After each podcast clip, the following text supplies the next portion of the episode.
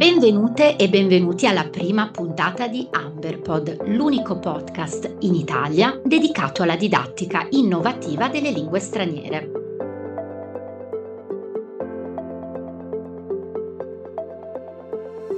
Se sei un docente di lingue o sei interessato al mondo scuola, mettiti comodo e preparati ad iniziare un viaggio alla scoperta di un metodo di insegnamento linguistico all'avanguardia per entrare a far parte di una community di docenti e professionisti sempre più creativa, dinamica e connessa. Il nostro viaggio sta per iniziare. Ogni puntata condivideremo con voi le voci, le storie e le esperienze che si celano dietro i manuali di lingue che adottiamo in classe, con l'obiettivo di utilizzarli in modo più ampio, consapevole ed efficace. Siamo Ambra ed Eleonora e questo è Amberpod, edito da Ambercat e gruppo editoriale Eli. Eccoci qui alla nostra prima puntata di Amberpod. Siamo a settembre e siamo ormai pronte per l'inizio della scuola. È stata per tutti un'estate particolarmente afosa, ma siamo felicissime di ritrovarci con voi oggi e iniziare un nuovo viaggio insieme. Questo mese ci dedicheremo ad una lingua a noi molto cara, la lingua cinese. E come avrete modo di scoprire rimanendo con noi, ogni mese sarà dedicato ad una diversa lingua straniera. Partiamo subito presentando la nostra ospite di oggi. Benvenuta Valentina Nacchia e grazie per essere qui con noi. Valentina è autrice della rivista linguistica Nimen Hao, di cui parleremo tra pochissimo. Prima di tutto, Valentina, raccontaci di te. Qual è stata la tua esperienza con la Cina e la lingua cinese e di cosa ti occupi oggi? Sì, Ambra, ciao, ciao a tutti. Eh, mi sono laureata in lingua cinese e inglese all'Università di Napoli Orientale, poi ho frequentato un master per specializzarmi in didattica della lingua cinese e sono sempre stata affascinata dalla cultura, dalla lingua, dalla calligrafia. E ho iniziato la carriera di insegnante in Italia, in contesti molto differenti. E questa è stata una fortuna per me scuole pubbliche, scuole private, lezioni online, lezioni in presenza, corsi estivi di recupero e questo mi ha permesso di sperimentare di continuo um, nuovi metodi, nuovi approcci, eh, contesti di insegnamento e di apprendimento sempre diversi che mi permettevano di eh, mettermi in discussione continuamente.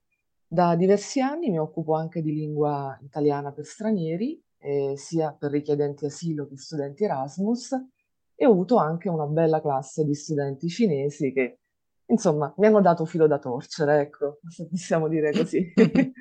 Bene, e Valentina, noi abbiamo avuto ovviamente il piacere di leggere la tua rivista e siamo curiose di sapere come è nata l'idea di pubblicare una rivista linguistica e, e soprattutto a chi è rivolta. Sì, la rivista Nimenhao uscirà questo mese di settembre del 2023, è una rivista bimestrale, copre tutto l'anno scolastico, settembre e giugno. L'idea è nata da un'esigenza prettamente personale.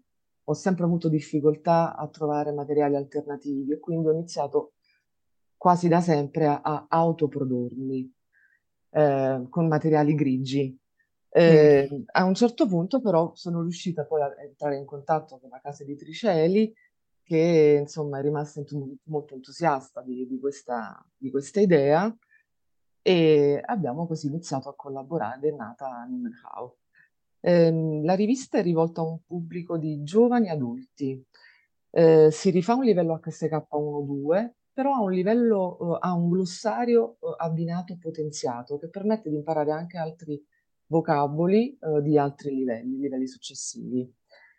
Um, per giovani adulti si intendono studenti sicuramente, ma anche appassionati di lingua, chi insomma uh, vuole imparare in maniera anche da autodidatta, perché uh, la rivista presenta le soluzioni a tutte le attività. Quindi hai la, la, la, possibilità di uh, avere subito un feedback di quello che sei riuscito a fare. Per giovani adulti parliamo anche di eh, giovani studenti universitari che iniziano ad avere un primo approccio con, con la lingua cinese, anche perché non tutti gli studenti italiani hanno la possibilità al liceo di studiare lingua cinese, non tutte, ancora non tutte le, le scuole si sono aperte a questo, quindi può capitare che studenti all'università scelgano per la prima volta di studiare la lingua cinese. Vero. Sicuramente, eh, sicuramente l'età fa la differenza, questo non lo dico io, me lo dice tanta letteratura sull'età in cui si può iniziare a studiare una lingua. E, ehm, quindi eh, per, giovani, per giovani adulti intendiamo anche questa, questa fascia di, di, di giovani universitari. Um, avendo una sezione dedicata alle soluzioni, la rivista si, si presenta um, anche senza l'aiuto di un docente, quindi eh, per autodidatti, per appassionati e per studenti. Eh, quindi una fascia abbastanza, abbastanza ampia, sicuramente. Fantastico. Invece, Valentina, per i docenti di cinese che ci stanno ascoltando, come consigli di utilizzare la rivista in classe e mh, che tipo di attività supplementari, anche correlate, suggeriresti di adottare? Sì, la, la rivista può essere utilizzata, secondo me, in tutte le fasi, in fase di motivazione, in fase di uh, riepilogo, in fase di rinforzo, ma anche come input iniziale da cui uh, far partire la lezione. Um, il, um, la rivista ha una piccola mascotte, che è un piccolo panda, rappresentato da un piccolo panda, che aiuta a identificare che tipo di lessico, che tipo di uh, argomento grammaticale viene citato all'interno del testo dell'attività. Quindi quella può essere una linea guida per un docente che sceglie di uh, insomma, parlare di un certo tipo di argomento grammaticale o di un certo tipo di lessico. Una cosa interessante che abbiamo inserito è la presenza numerosa di rebus e indovinelli. La Cina ha una storia eh, per quanto riguarda gli indovinelli, soprattutto in alcune feste tradizionali, eh, però ho notato nella mia esperienza che sono estremamente motivanti per gli studenti e permettono anche di fossilizzare certe strutture che possono essere un po' più ostiche, un po' più complicate. Quindi il rebus sia come sfida con se stessi che come sfida di gruppo o di, di due gruppi che devono insomma risolverlo nel minor tempo possibile, è un tipo di attività che permette molto di, di giocare con la lingua e di produrre lingua nello stesso tempo. Un'altra cosa interessante creata appositamente per docenti è la guida. Abbiamo creato questa guida che permette di uh, raccontare più o meno come è suddivisa la rivista, le varie sezioni, e ci sono degli esercizi per ogni numero molto più strutturati, con un punteggio, quindi possono anche essere utilizzati come una prova di fine rivista, una prova di fine argomenti, quindi un test valutativo. E l'ultima pagina abbiamo inserito un gioco, il gioco del dado, un dado da costruire con un cartoncino anche molto semplicemente a sei facce che permette di giocare e produrre lingua attraverso delle storie bizzarre che vengono, vengono fuori col dado. È un'attività che ho avuto modo di sperimentare in classe e le storie sono davvero a volte incredibili, però uh, rimangono molto molto nella, nella, mente dei ragazzi e Ehm, c'è un approccio completamente diverso nel produrre lingua, che a volte sappiamo ci sono degli studenti emotivamente più sensibili che hanno proprio difficoltà a, anche nelle prime fasi uh, di, di, parlare lingua cinese. E questo, questo giochino secondo me potrebbe fare al caso per uh, studenti anche di questo tipo, anche di questo, non soltanto loro, eh, anche di questo tipo.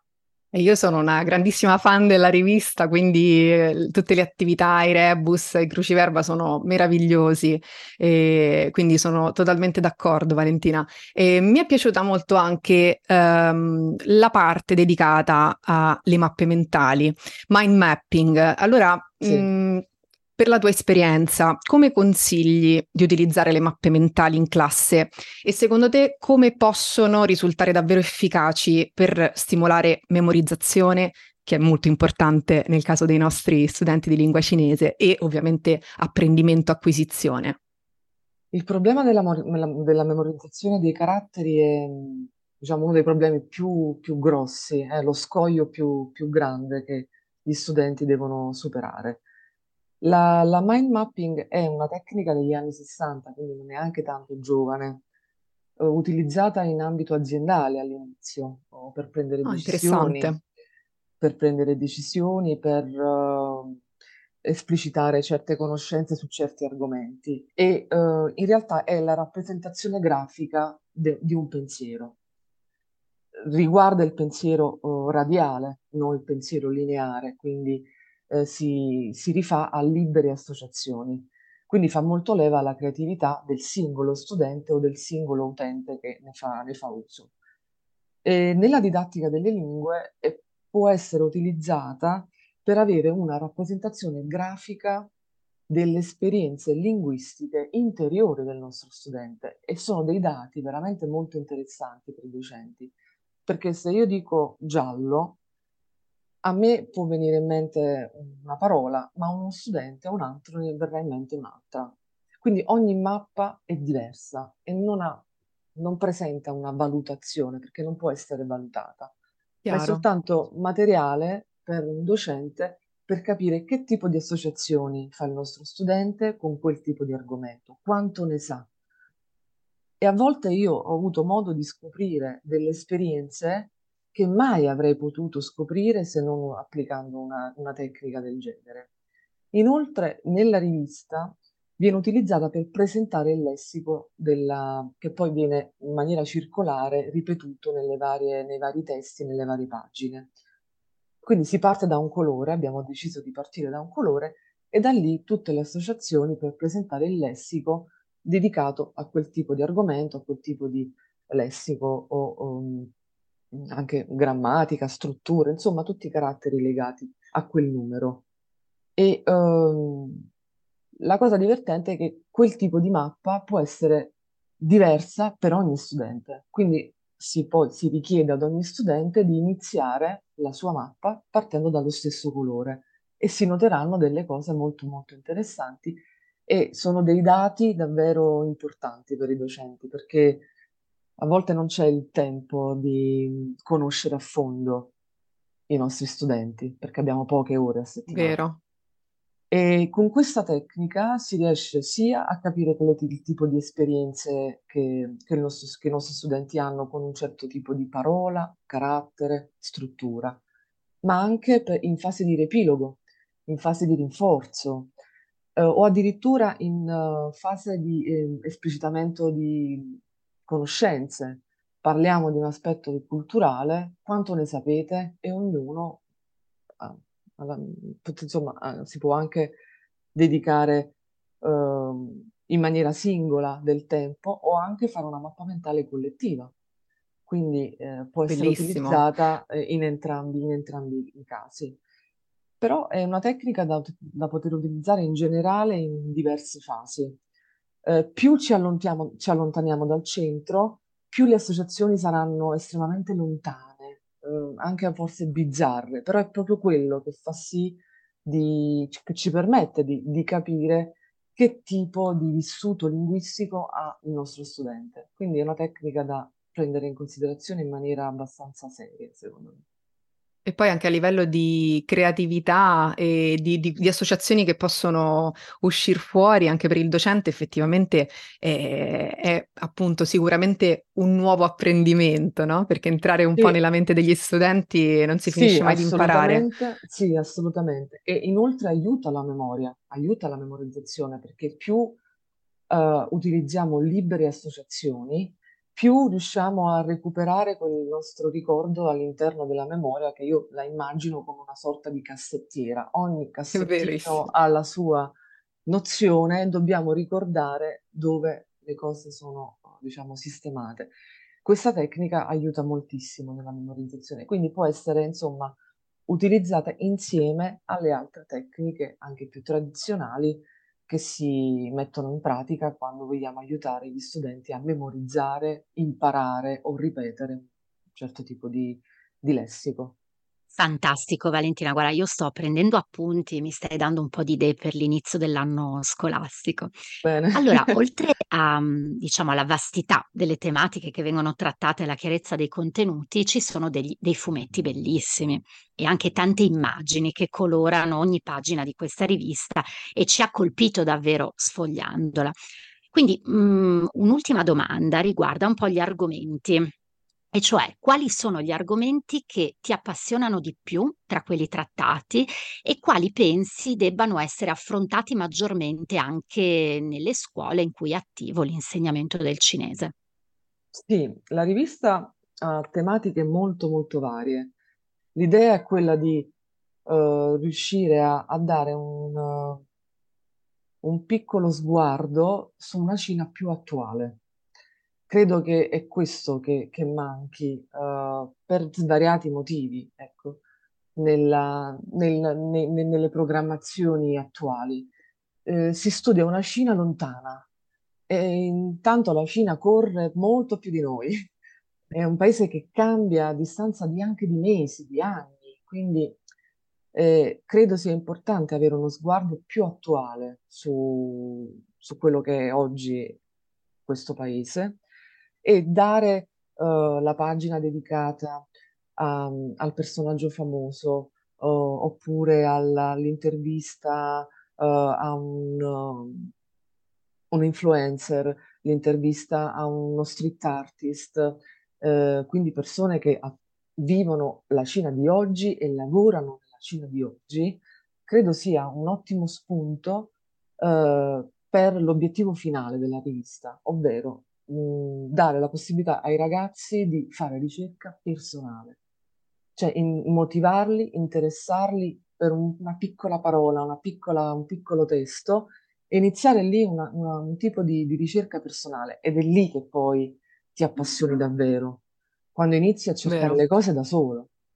Quindi io ti do un piccolo strumento e poi inizi tu. Ed è, ho, ho notato che facendo così, nella mia insomma, esperienza, ho avuto delle richieste precise dagli studenti, aprire una rubrica sui fatti più curiosi, oppure eh, selezionare le ricette più difficili, eh, quelle impossibili da fare, eh, o quelle più facili da fare e da assaggiare in classe. Eh, quindi mh, l'idea è quella di dare uno sguardo su, su una Cina più attuale attraverso materiali più, più moderni, ma anche più, più ludici, però finalizzato a una ricerca poi personale. Quella è l'obiettivo, è motivarli per, per finalizzarli a un certo tipo di settore, che può essere la musica, l'arte, la pittura, la calligrafia, ehm, il mondo social che è davvero strepitoso, corre come un pazzo, quindi eh, Esatto. i, i nuovi trend della moda, eh, che è anche un settore davvero molto molto interessante. Eh, quindi ecco, eh, dare uno sguardo ge- generale, però su una Cina più vicina, molto più vicina a noi e non quella insomma, lontana che eh, ha il suo fascino, però è slegata alla realtà in cui viviamo oggi. Verissimo, mi trovi totalmente d'accordo Valentina perché manca un po' questo stimolo, no Ambra? E dal diciamo, mondo docenti a mondo studenti non, non, manca questo stimolo ad una Cina più attuale effettivamente, c'è un approccio più eh, tradizionale monotono eh, e quindi diciamo si perde poi eh, la motivazione che eh, ricordiamo, i nostri studenti mh, mm, possono essere di scuola secondaria, universitari, abbiamo detto senza un'età, no? Quindi appunto in qualsiasi background eh, e di fatto eh, se non li stimoliamo con una Cina così dinamica, eh, effettivamente così variegata, la rivista parla chiaro, ecco, ci fa vedere dagli influencer, adesso non vogliamo ovviamente eh, fare troppi spoiler, però eh, ad un mondo molto dinamico e questo mm, manca e quindi ci ha colpito molto, ecco. Sì, sì, eh, diciamo, l'idea era proprio quella di dare uno, uno sguardo un po' più, un po' più attuale, un po' più divertito anche. E ci sei riuscita perfettamente, Valentina. E ehm, io ne approfitto prima di salutarci per farti un'ultima, più che domanda, siamo curiose e anche insomma i nostri docenti che ci ascoltano. Un aneddoto, ce lo racconti sulla tua esperienza in Cina? Sì, ce ne sono tanti, eh, però uno che ricordo con, con- con tanta gioia perché poi me- mi ha, mi ha influenzato negli anni a seguire è stata la, la visita in una fabbrica di inchiostro. Eh, sappiamo che l'inchiostro, insomma, fa parte di, di una tradizione importante. La calligrafia è patrimonio UNESCO dal 2009, quindi non, non- non stiamo scherzando, ecco, parliamo di Esatto. cose eh, abbastanza importanti. E mh, scoprire che l'inchiostro si modella come un, un- un impasto, eh, scoprire che ha un profumo in base a che, a che tipo di eh, fuliggine utilizzi e questo, insomma, mi ha aperto, insomma, ancora di più eh, il mondo della, della calligrafia e, e sono riuscita, insomma, a portare, a trasmettere un po' di questa mia passione a- ai miei studenti utilizzando i- il kit per fare calligrafia. E ho notato è un tipo di esperienza molto, molto divertente piena di poesia, perché ogni volta che si scrive, anche se il Sì, nostro carattere è bellissimo, dopo poco svanisce perché è fatto di acqua, quindi wow. ha anche un- uno sguardo, diciamo, al- alla sostenibilità, perché sono kit infiniti. Ehm, sicuramente quando poi si, ci si diventa più, eh, si diventa più bravi, si può prevedere anche di utilizzare l'inchiostro e quindi creare delle vere e proprie calligrafie, magari da regalare o da fare una mostra proprio in- a scuola, perché no? Sarebbe bellissimo. Sì, eh, però il kit ad acqua da- è stato davvero illuminante, illuminante. Quindi il- la visita in questa fabbrica nella Hanhui, quindi l'ultima volta che ci sono stata, è, è stato veramente mol- molto molto bello. È un mondo tutto nero, profumatissimo, è stato molto affascinante. Mi, ha- mi sono ancora di più appassionata a questa, a quest'arte, quindi eh, consiglio a chi ci ascolta di, di utilizzare dei kit eh, di, di questo tipo perché ne esistono di vari tipi, eh, anche con, eh, facilmente insomma, reperibili online. E sono insomma quelle attività che correlate alle tecniche più tradizionali per imparare e memorizzare i caratteri possono dare i loro frutti e fare davvero la differenza. Finalmente diventa divertente, Sì, piacevole, sì, eh, assolutamente. meditativo anche, no? Eh, Aiuta la concentrazione, eh, i livelli attentivi aumentano. Eh, infatti all'inizio non è proprio un'attività facile perché devi prendere confidenza con eh, il silenzio, con la precisione. Insomma, è un'attività molto molto completa, completa assolutamente. E anche sostenibile, no? Perché tu Sì, dicevi appunto la sostenibilità ambientale, ma anche economica, perché poi di fatto un unico vero. acquisto che ti rimane, quindi insomma non è, non è scontato. Beh, che dire, mm, grazie Valentina perché insomma hai condiviso non solo insomma, tutto il lavoro che c'è dietro la rivista, ma anche, ma anche la tua esperienza. Spero davvero che sarà di, di- di ispirazione, ecco, per tutti i docenti che stanno per iniziare il nuovo anno scolastico. E noi ovviamente ricordiamo a tutti i docenti che ci ascoltano che si tratta di una rivista bimestrale, quindi quella di settembre-ottobre è solo un assaggio, ci aspetterà presto una nuova uscita. Vi ricordiamo inoltre che sul sito www.gruppoeli.it e www.ambercat.com è possibile scaricare l'attività didattica creata per voi docenti dalla nostra autrice, che potrete adottare in classe sin da subito. Valentina, vuoi anticiparci cosa troveremo all'interno della scheda didattica? Sì, certo. Eh, possiamo trovare un fumetto libero, vuoto, in modo che i nostri studenti possano, insomma, divertirsi a creare storie con i caratteri che conoscono. E, e su un, un questionario per conoscere un po' meglio i nostri studenti. Però su questo c'è ancora un po' di mistero, quindi non sveliamo troppo. Ottimo, però perfetto dopo le vacanze estive per conoscere i nostri studenti se sono nuovi oppure appunto per riprendere, no? Dopo tre mesi. Di eh, pausa, sì. Perfetto, Valentina, noi ti ringraziamo ancora. E, e noi ci vediamo presto con una nuova puntata di Amberpod. Grazie ancora Valentina e a presto. Grazie, Valentina. A presto.